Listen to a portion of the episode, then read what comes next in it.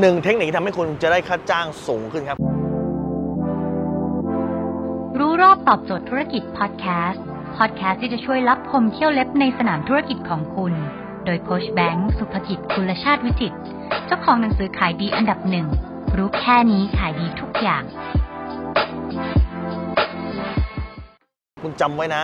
การทำงานหนักไม่ได้ทำให้คุณได้ค่าจ้างเยอะมากขึ้นครับ เพราะว่า เขาบอกว่าเขาไม่ได้จ่ายตาม how hard you work ครับ แต่เขาจ่ายตาม how hard it is to replace you แปลว่าเขาไม่ได้จ่ายว่าคุณทำงานหนักขนาดไหน ถ้าเกิดทำงานหนักทำงานมานานจะจ่ายเยอะไม่ถูกครับ นี่คือไม่ใช่ความคิดของนายจ้าง ความคิดของนายจ้างคือเขาจะจ่ายเงินคุณมากต่อเมื่อ มันเป็นการยาก how hard it is to replace you คือมันเป็นการยากที่เขาจะหาคนมาแทนคุณ